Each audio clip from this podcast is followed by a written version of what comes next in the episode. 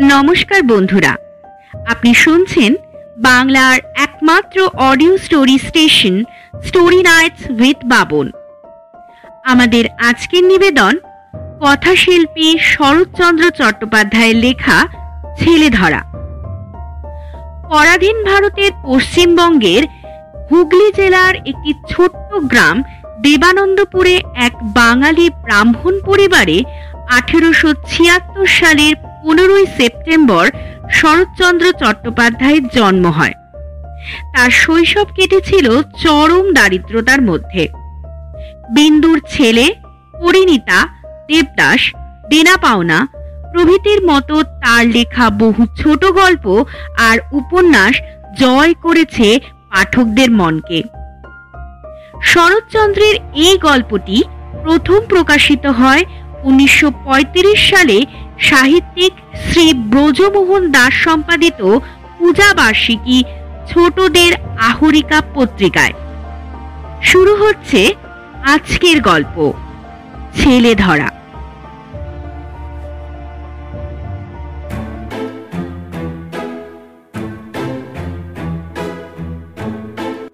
সেবার দেশময় রটে গেল যে, তিনটি শিশু বলি না দিলে রূপনারায়ণের ওপর রেলের পুল কিছুতেই বাধা যাচ্ছে না।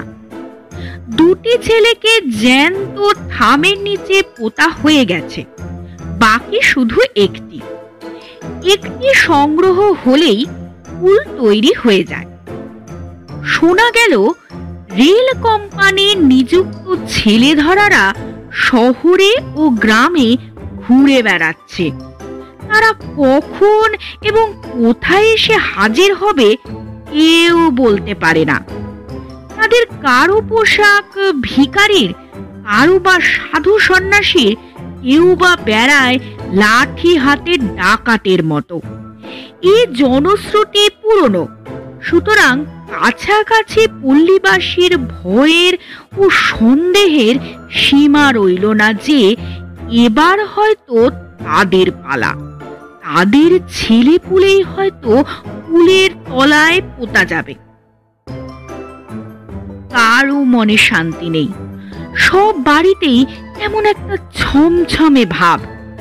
আবার তার উপরে আছে খবরের কাগজের খবর।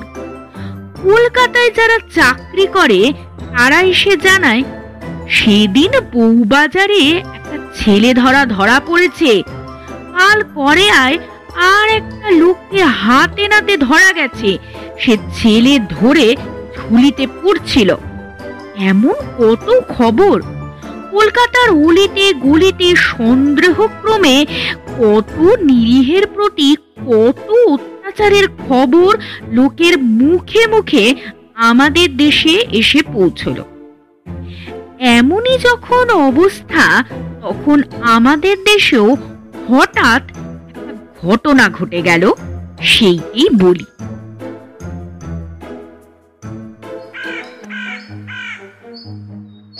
পথের অদূরে একটা বাগানের মধ্যে বাস করেন বৃদ্ধ মুখুজ্জে দম্পতি।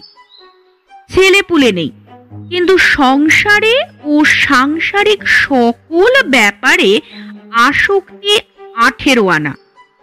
ভাইপোকে আলাদা করে দিয়েছেন। কিন্তু আর কিছুই দেননি। দেবেন এ কল্পনাও তাদের নেই। সে এসে মাঝে মাঝে দাবি করে ঘটি বাটি তৈজসপত্র। কুড়ি চেঁচিয়ে হাট বাঁধিয়ে দিয়ে লোকজন জড়ো করে বলেন হেরু আমাদের মারতে এসেছে। কে কোথায় আছো গো? বাঁচাও হিরু আমাদের মারতে এসেছে।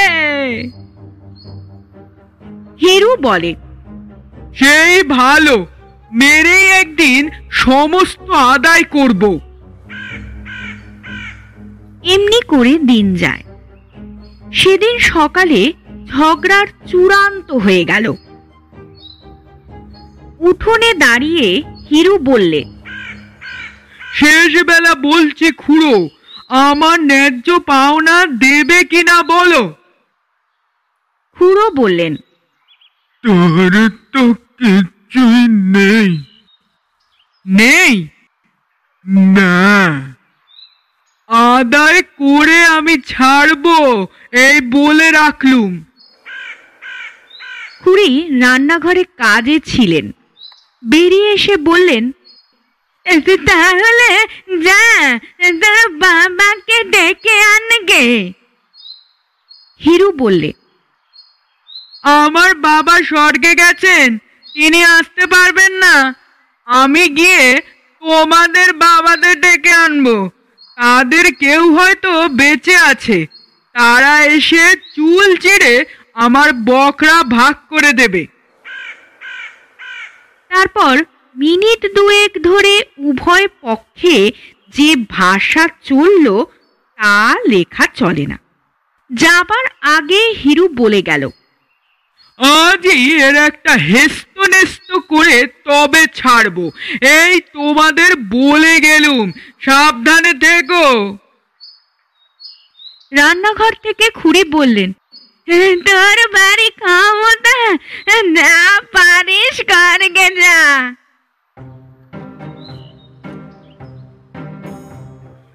হিরু এসে হাজির হলো রায়পুরে। ঘর কয়েক গরিব মুসলমানদের পল্লী। মহরমের দিনে বড় বড় লাঠি ঘুরিয়ে তারা তাজিয়া বের করে।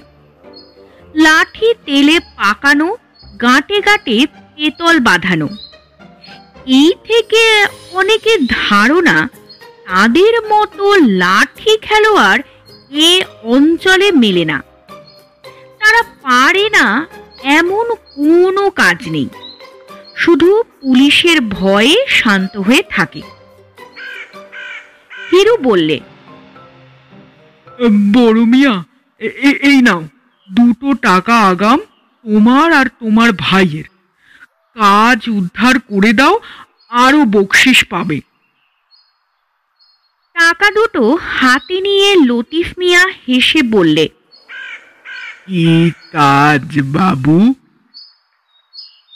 হিরু বললে এদেশে কে না জানে তোমাদের দুই ভাইয়ের কথা?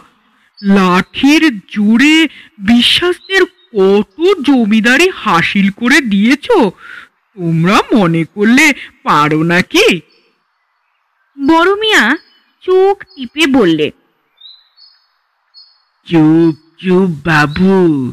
থানার দারোগা শুনতে পেলে আর রক্ষে থাকবেনি। বীরনগর গ্রামখানাই যে দুই ভাইয়ে দখল করে দিয়েছি এ যে তারা জানে। কেউ চিনতে পারেনি বলেই তো সে যাত্রা বেঁচে গেছি। হিরু আশ্চর্য হয়ে বললে কেউ চিনতে পারেনি? লতিফ মিয়া বললে পারবে কি করে? মাথায় ইয়া পাগ বাঁধা, গালে গাল পাট্টা, কপালে কপাল জোড়া সিঁদুরের ফোঁটা, হাতে ছ হাতি লাঠি। লোকে ভাবলে হিন্দুর জমপুরি থেকে জমদূত এসে হাজির হলো বুঝি। চিনবে কি? কোথায় পালালো তার ঠিকানা রইল না? হিরু তার হাতখানা ধরে ফেলে বললে বড় মিয়া বড় মিয়া এই কাজটি আর একবার তোমাকে করতে হবে দাদা। আমার খুড়ো তবু যা হোক দুটো ভাগের ভাগ দিতে চায়। কিন্তু খুড়ি খুড়ি বেটি এমনই শয়তান যে একটা চুমকি ঘটি পর্যন্ত হাত দিতে দেয় না। ওই পাগড়ি, ওই গালপাট্টা আর সিঁদুর মেখে লাঠি হাতে একবার গিয়ে উঠোনে দাঁড়াবে। তোমাদের ডাকাতে হুমকি একবার ঝাড়বে। তারপর দেখে নেব কি সে কি হয়। আমার যা কিছু পাওনা ফেরে বার করে আনব। ঠিক ঠিক, সন্ধ্যার আগে সন্ধ্যার আগে এসো। ব্যাস। লতিফ মিয়া রাজি হয়ে গেল। লতিফ মামুদ দুই ভাই সাজ পোশাক পরে আজে গিয়ে খুড়োর বাড়িতে হানা দেবে ঠিক হয়ে গেল। পিছনে থাকবে হিরু।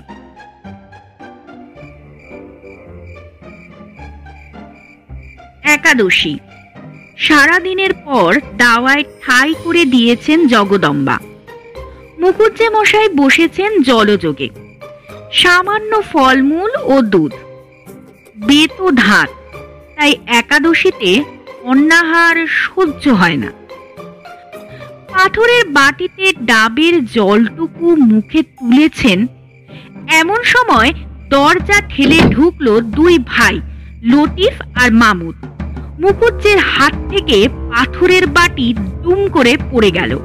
জগদম্বা চিৎকার করে উঠলেন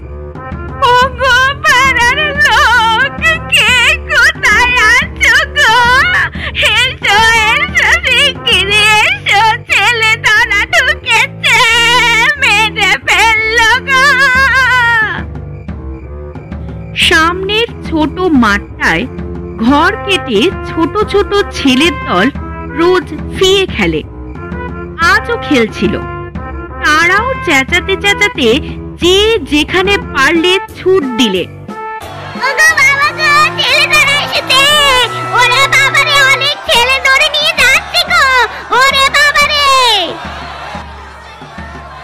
হিরু সঙ্গে এসেছিল বাড়ি চিনিয়ে দিতে। দূরের আড়ালে লুকিয়েছিল। সে চাপা গলায় বললে আর কি দেখো মিয়া, পালাও। পাড়ার লোক ধরে ফেললে আর রক্ষে থাকবে না। বলেই নিজে মারলে ছুট। লতিফ মিয়া শহরের আর কিছু না শুনে থাক, ছেলে ধরার জনশ্রুতি তাদের কানে এসেও পৌঁছেছে। চোখের পলকে বুঝলে অজানা জায়গায় এরূপ বেশি এই সিঁদুর মাখা মুখে ধরা পড়ে গেলে দেহের একখানা হাড়ও আস্ত থাকবে না। সুতরাং তারাও মারলে ছুট। কিন্তু ছুটলে হবে কি? পথ অচেনা। আলো এসেছে কমে। চতুর্দিক থেকে কেবল বহু কণ্ঠের সমবেত চিৎকার। ধরে বেল ধরে বেল ধরে বেল মেরে বেল বেটাদের ধর ধর ধর ধরে ফেল মেরে ফেল ধরে ধর ধর ধর ধরে। বেল মেরে বেল বেটাদের ধর ধর ধর। ছোট ভাই মামুদ কোথায় পালালো ঠিকানা নেই কিন্তু বড় ভাই লতিফকে সবাই ঘিরে ফেলল। সে প্রাণের দায়ে কাটা বন ভেঙে লাফিয়ে পড়ল একটা ডোবায়। তারপর সবাই পাড়ে দাঁড়িয়ে ছুটতে লাগল ঢিল। যেই মাথা তোলে, অমনি মাথায় পড়ে ঢিল। আবার সে মারে ডুব। আবার ওঠে, আবার মাথায় পড়ে ঢিল। লতিফ মিয়া জল খেয়ে আর ইট খেয়ে আদমরা হয়ে পড়ল। সে যতই হাত জোর করে বলতে চায়, সে ছেলে ধরা নয়, ছেলে ধরতে আসেনি। ততই লোকের রাগ আর সন্দেহ বেড়ে যায়। তারা বলে, নইলে ওই ওর গাল পাটটা কেন? ওর পাগড়ি কিসের জন্য? ওর মুখ ময় এত সিঁদুর এলো কোথা থেকে? পাগড়ি তার খুলে গেছে। গালপাটটা একধারে ঝুলছে।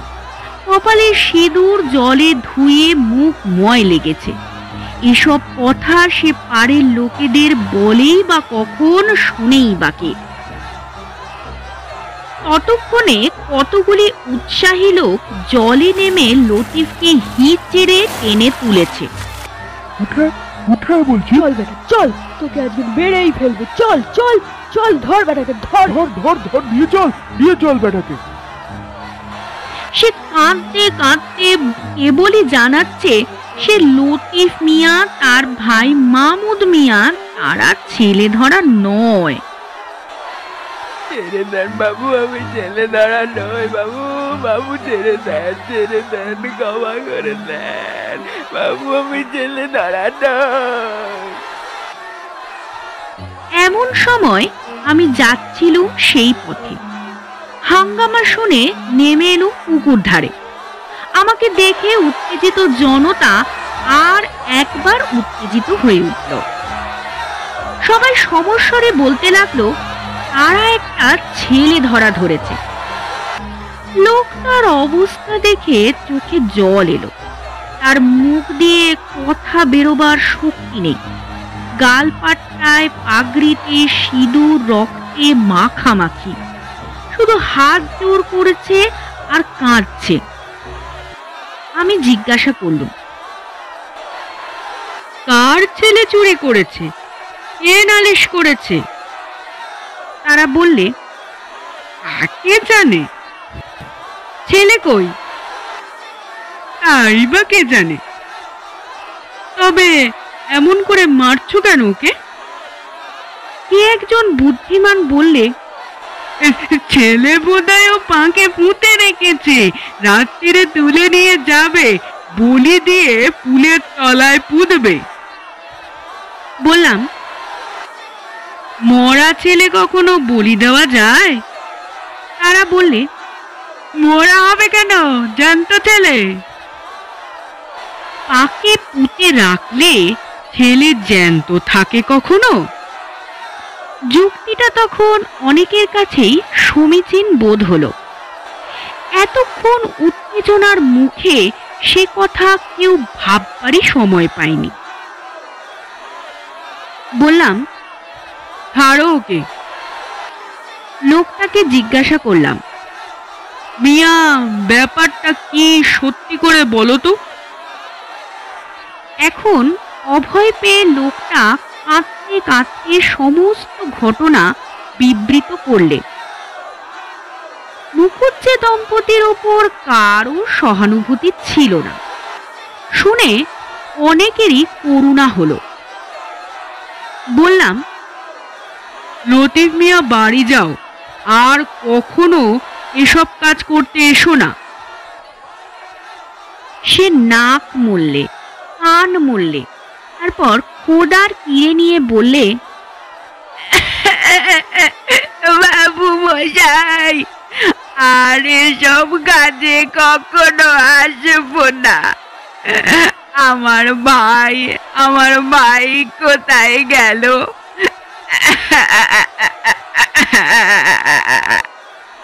বললাম ভাইয়ের ভাবনা বাড়ি গিয়ে ভেবো লতিফ মিয়া। এখন নিজের প্রাণটা যে তোমার বাঁচলো, এই ঢের। লতিফ খোঁড়াতে খোঁড়াতে কোনো মতে বাড়ি চলে গেল। অনেক রাত্রে আর একটা প্রচণ্ড কোলাহল উঠল ঘোষালদের পাড়ায়।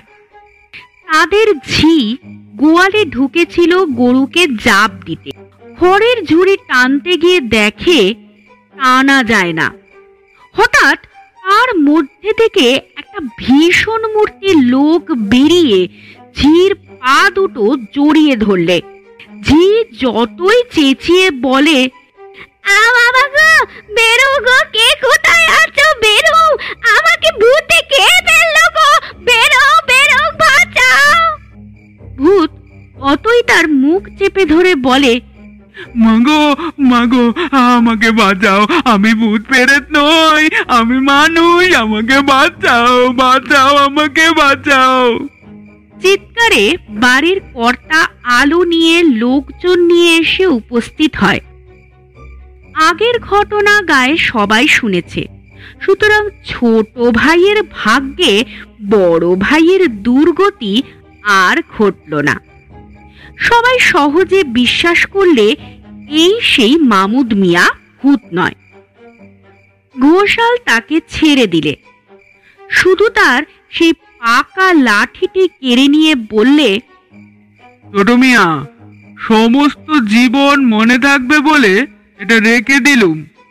মুখের ওই রং সব ধুয়ে ফেলে এখন আস্তে আস্তে ঘরে যাও। কৃতজ্ঞ মামুদ অবশ্য সেলাম জানিয়ে ধীরে ধীরে সরে পড়ল। ঘটনাটি ছেড়ে ভুলানো গল্প নয়। হ্যাঁ, সত্যি আমাদের ওখানে এটা ঘটেছিল।